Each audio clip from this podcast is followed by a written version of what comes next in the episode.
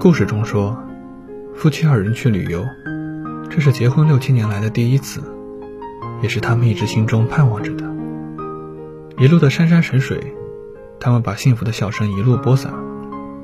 他用心呵护着她，仿佛要把这一切都铭记在生命里。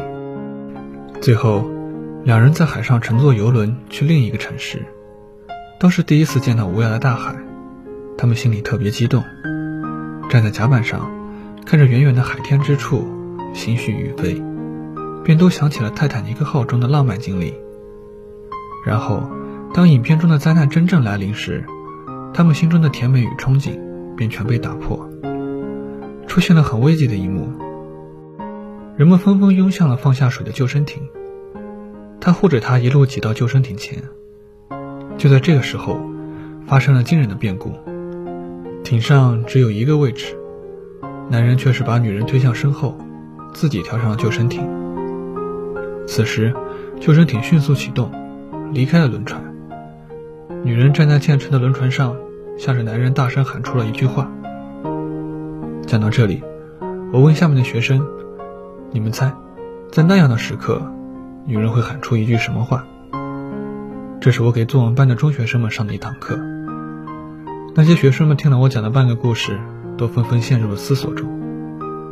女生们特别激动，而且带着很大的怒气，似乎她们此刻变成了那个站在轮船上绝望着的女人。等她们考虑了一会儿，我让她们告诉我答案。女生们发言积极，她们激昂愤慨，说的都是“我恨你，我瞎了眼”等充满怨恨的话语。男生们则理智了许多，也想到了更多。他们大多向着美好的方向联想，他们的回答都是“我不怪你，我爱你”一类的。用他们的话讲，在那样的时刻，女人如果依然会喊出“我爱你”，则比“我恨你”更能让男人内疚羞愧，会一辈子良心不安。我看向最后一个没有发言的学生，那是一个沉默寡言的男生，他一直很用心地听着别人的回答。我问他。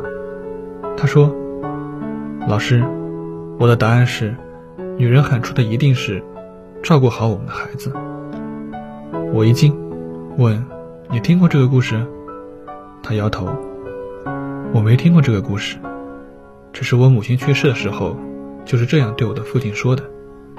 所以，妈妈曾说过的话，就是我的答案。”教室里一时沉默。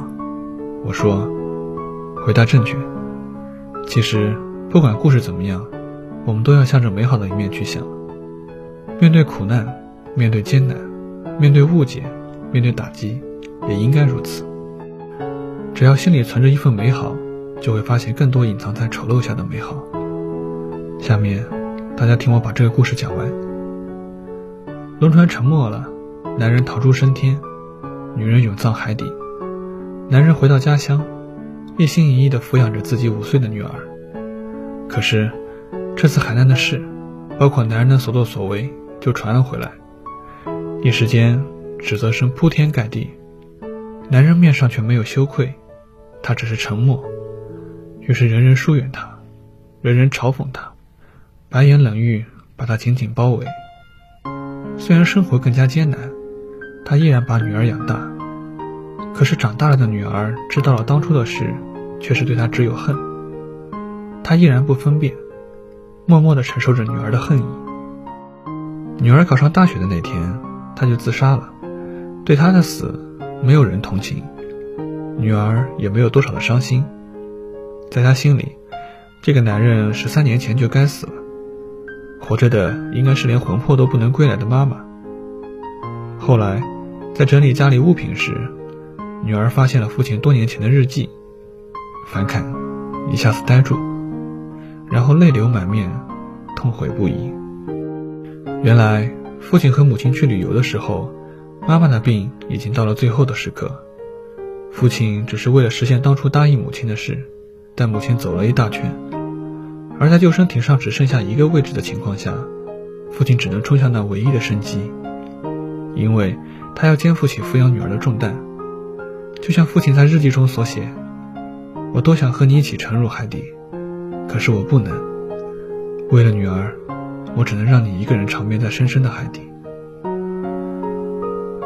故事讲完，班上的女生都眼睛红红的，男生们则更沉默。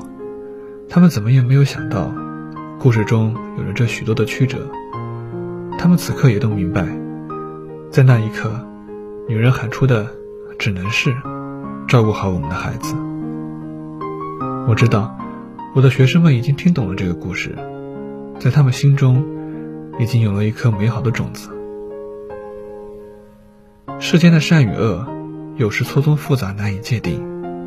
可是只要心存美好，那么一切都会生辉，一切也都会无悔。